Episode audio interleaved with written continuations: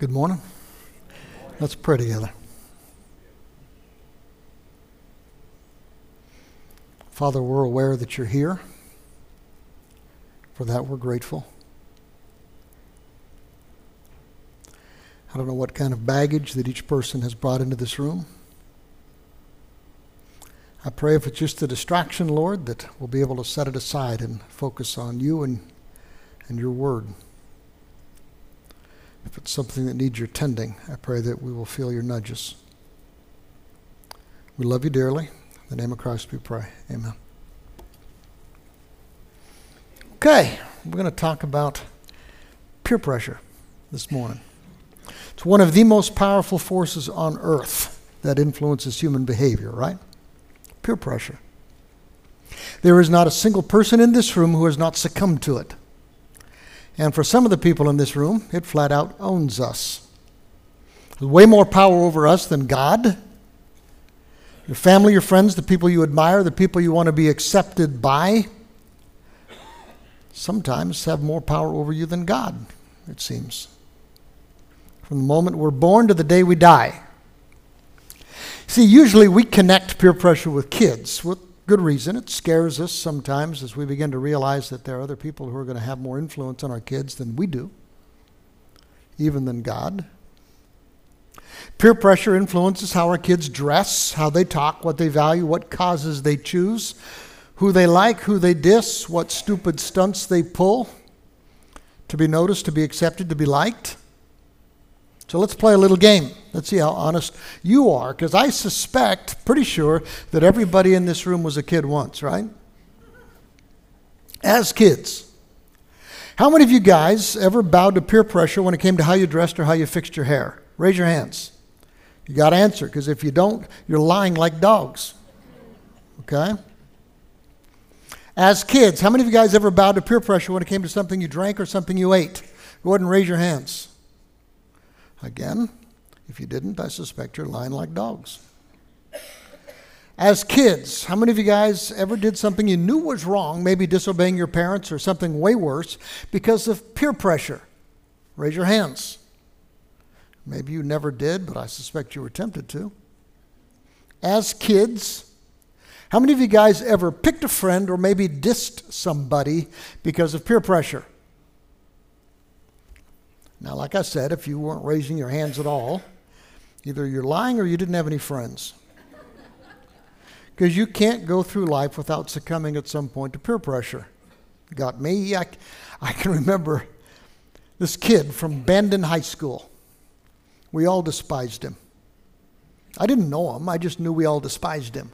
I remember one football game, they kicked off to us, and I was supposed to block somebody. But I passed up two or three guys that I should have blocked because I wanted to hit this kid really, really hard.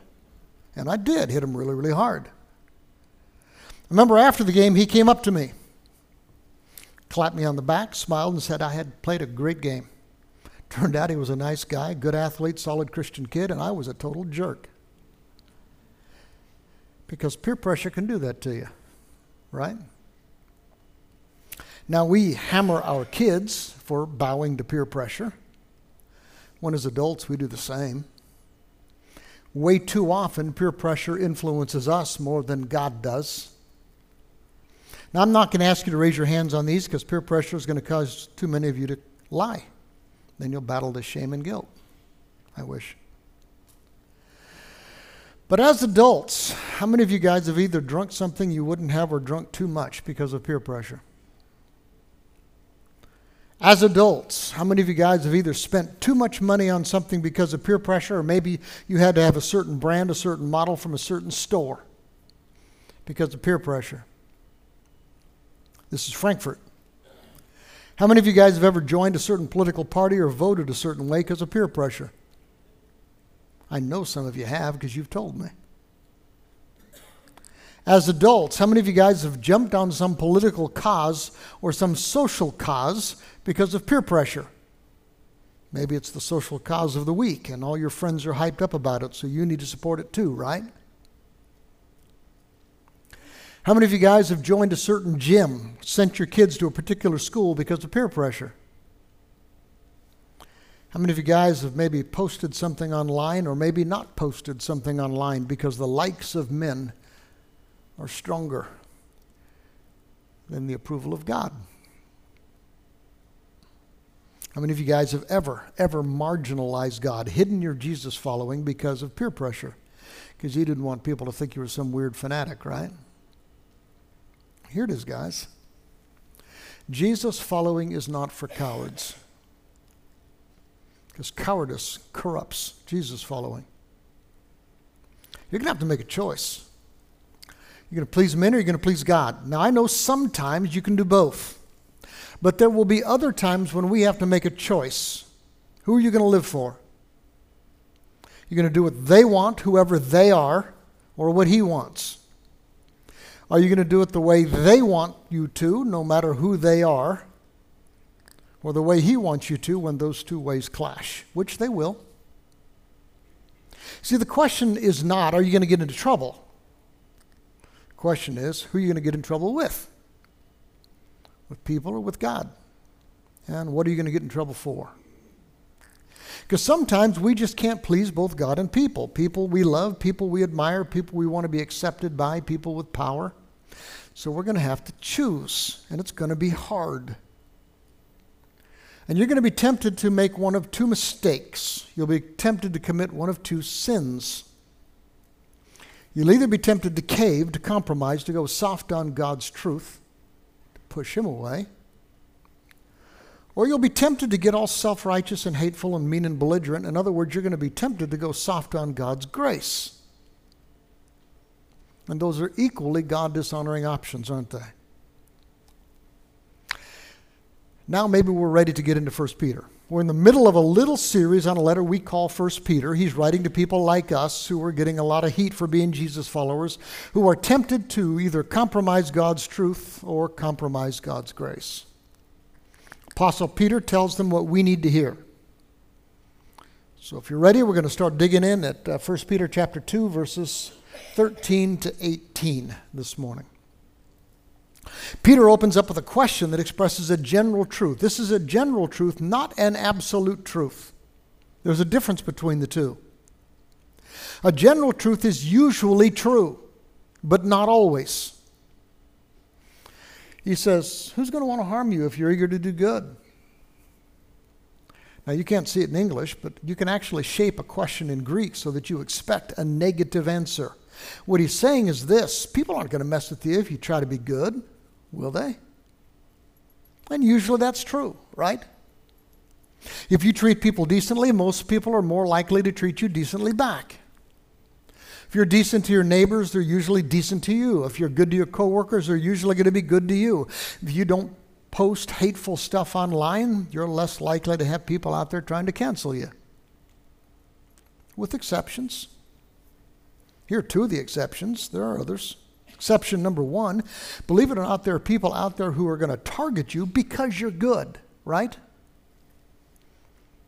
Who will want to harm you if you're going to do good? Well, there are people out there who are going to take advantage of you, who will try to use you because you're good. They know you're compassionate, they know you're generous, they know you're trusting. So you become their mark, their victim, their quarry. And then there's exception two who will want to harm you if you're do, eager to do good? Well, there are people out there who are going to try to harm you because they don't agree with you on what you think is good, right? What you think is good and what they think is good are not the same. In fact, sometimes what we think is good and what God thinks is good are not always the same. Who will want to harm you if you're eager to do good? Well, what if you think it's good to fight against abortion and they don't?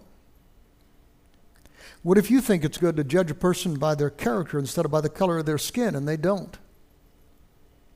What if you think it's good to reserve sex for the marriage bed and they don't? Who gets to define what is good? Is that my call? Is that our culture's call? Is it his call? Who defines it for you? Be honest. Who is your God? In fact, Peter goes there in the next verse. He says, But even if you do suffer for doing what's right, because sometimes it'll happen. Even if you do suffer for doing what is right God's way, as God defines it, God's going to reward you for it. So don't worry or be afraid of their threats. In other words, sometimes we do suffer for doing what's right. I hope you do. Because there are people out there who are going to target you if they think you're good and compassionate and generous and trusting, right? And because there are people out there who just don't agree with you on what you call good. So sometimes we're going to suffer for doing what's right if we have the courage to do what's right, even when others think it's weak or wrong. Because you can't be a coward and a Jesus follower. So here's teaching point number one. I'm going to give you several of these this morning, teaching points. Teaching point number one you're going to make someone mad. Make sure it's not God. There are people out there who just don't agree with God, and they think that following Jesus is naive or stupid or twisted. Guys, I don't care what they want you to do, no matter who they are. I don't even care what you want you to do. Do good His way. You're going to make someone mad, make sure it's not God. They're going to challenge us, guys. They're going to mock us. They're going to cancel us. So be it. They're going to mock us when we do things like reserve sex for marriage, where God put it for so many good reasons. Be strong. They're going to challenge our defense of the traditional family, traditional marriage, as God designed it for so many good reasons. Be courageous.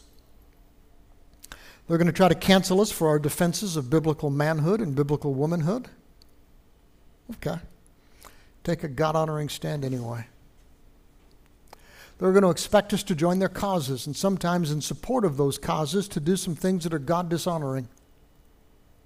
Don't do it. Just do the right thing as God defines it. And Peter says, God will reward you for it. How cool is that? Now, for some, that may not seem so compelling because it's hard to look past the pain of the present. But literally, people, Peter says, you are blessed. You are blessed right now. Even if you should suffer for what is right, you are blessed by God. So, bottom line, do you want to be accepted and admired and blessed by men, or do you want to be accepted and admired and blessed by God? Because sometimes we're going to have to choose between the two. Now, what God's blessing is going to look like on you or feel like on you, I don't know. I just don't want you to miss it. So, Peter says, as a result of all this, don't worry. Don't be afraid of their threats. Don't fear their fears. It says literally, don't fear their fears. We don't fear people, we fear God. They fear peer pressure. We fear God. Listen, guys, when you fear people, they own you. When you're worried about what they're going to think about you or say about you or do to you, they own you. We get so scared of the wrong stuff. I don't want to be shamed. I don't want to be humiliated. I want to be canceled. So we compromise God's truth. Cowardice corrupts Jesus following always. So don't worry. Don't be afraid of their threats, Peter says. Before I move on, let me just give you teaching point number two. Here it is. Your convictions and your mettle as a Jesus follower are going to be tested. We live in a world that's at war with God. We live in a world that constantly tries to get God to compromise, God to bend. Because of that, if you're a Jesus follower, your convictions and your mettle are going to be tested. Don't bend. Don't compromise. He's God, right? So instead of worrying and fearing their threats, Peter says, instead worship Christ as Lord. Hmm. I'm not real fond of that translation. The NIV puts it a little better, I think. It says, Don't fear their threats, but in your hearts revere Christ as Lord. Revere Him. That's better. Don't fear them, fear Him. Reverence Him. Treat Him as holy because He is our Lord. They're not. And if you really do revere Him most, you're going to fear them less. Those two go, they go together. You, you can't worship him, you can't revere him, and fear men more. And then Peter says, as a result, if someone asks you about your hope as a believer, always be ready to explain it. Because here it is, guys. If you really do live this weirdly and you are this bold, they're going to want to know why. And if you do fear God, not men, and if you actually put God first, you're already preaching Jesus.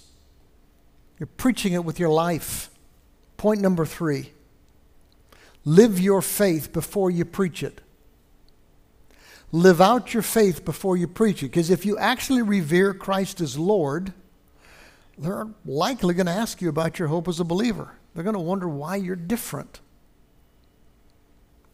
You've been married 20 years and your wife doesn't hate you. How'd you manage that? Well, I try to treat her the way God wants me to. I don't always do it, but I try. Or your kids don't seem to hate you. At least they're not posting those hateful things about you on TikTok. How'd you manage that? Well, we do try to teach our kids to love God most, and that kind of bleeds into everything else. Or you seem to have some pretty strong convictions. And yet, you don't go around dissing people, even those you disagree with. What's with that? Well, I am a Jesus follower. Or, you've gone through some real tough times and you're not self medicating and you're not depressed. Seem to be doing pretty well. How are you pulling that off? Well, I do follow Jesus, and that brings some hope, and some peace, and some strength that helps me get past that. You ever felt that kind of stuff? You can. Live your faith before you preach it, which leads to teaching point number four. Your trials will create opportunities for ministry.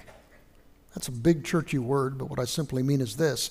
When they see how you handle the tough times that you're going to go through, they're going to listen harder when you tell them about the one you lean on, the one you serve, the one you worship, the one you revere. When they ask about the hope that you have as a believer, you're going to have an opportunity to point people towards Jesus if you have the clarity and the courage. But, he says, and this is huge, this is huge, do it gently, do it respectfully. Keep your conscience clear. Then, if people speak against you, they're going to be ashamed when they see what a good life you live because you belong to Christ. Listen, there are those who watch you are they going to honor Jesus because of the way you live? Share Jesus, point them to Jesus, let them know who you stand for and why, but with gentleness towards men and with respect towards God. Gentleness with people, gentleness with those we're trying to nudge towards Jesus. That's the grace part. And respect towards God. We don't compromise, we don't negotiate, we don't concede when it comes to God's truth grace and truth. That means if your grace is leading you to equivocate on God's truth, you need some courage, you need some boldness. You need to remember who God is. It means if your stand on God's truth is leading you to start treating people without grace, if you actually start treating people without grace, you need to shut up because you're not helping him. Which leads to teaching point number five. Let the offense be Jesus, not you. Jesus actually told us if the world hates me, which it does, it's going to hate you. They're going to push back on God, they're going to push back on Jesus, and that means they're going to push back on His truth, and they're going to even push back on His grace. It is not our job to soften the offensiveness of Jesus, but don't add to it by being a jerk. Sometimes they push back on Jesus because we're jerks, right? I don't know how many people have been pushed away from the church because of the hypocrisy of Jesus' followers, because of our prejudices, because of our immoralities. Man, I've heard people tell me that in this room. I don't know how many people have pushed Jesus away because of our arrogance, our dismissiveness, even our hatred. You may not carry signs around like those twits from Westboro Baptist, but sometimes people see the hate or dismissiveness in our faces and hear it in our words. Let the offense be Jesus, guys, not us. Sometimes we wonder what the problem is as we try to nudge people towards Jesus, and sometimes the problem is us. One more teaching point from this verse, and it's related. Here it is, teaching point number six. Connect before you correct. Connect before you correct. Stole that language from Mark Driscoll. It's pretty good. Marty Pinkston puts it like this. He used to say this. He said, They need to know you care before they care what you know.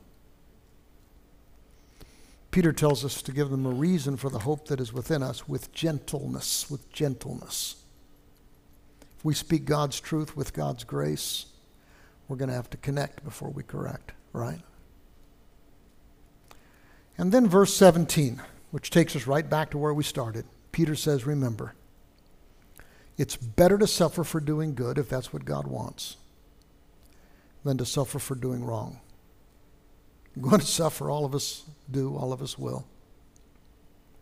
We're going to suffer because we live in these broken bodies in this broken world, and we're going to have accidents like they do, and we're going to get sick like they do, and we're going to get old and die physically like they do.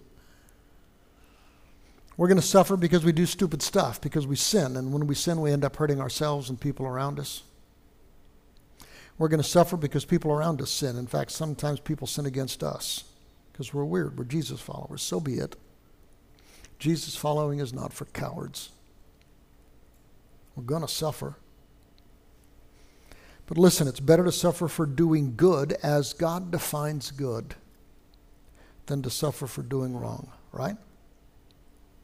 You're going to have to make a choice. Who are you going to live for? Who are you going to fear? See, the question is not are you going to suffer sometimes? The question is what are you going to suffer for? Because sometimes you can't please both God and people. You're going to have to choose, and it's going to be hard. So, truth and grace. Truth and grace. God's truth reflecting God's grace. He's not just our Savior, guys, He's our Lord. And it's the only way to live. Now, I'm not quite done, just a couple more pieces from the next couple verses. But before we wrap this stuff up, we're going to sing a song. And this song is going to give us the opportunity to reaffirm that Jesus really is our Lord, not just our Savior, but our Lord. Here's some of the words. Listen to these words you're going to sing, make them your own. Let the King of my heart, who is that? Let him be the wind inside my sails, the anchor in the waves. He is my song. Let the king of my heart be the fire inside my veins, the echo of my days. Oh, he is my song. Let's stand and sing this together.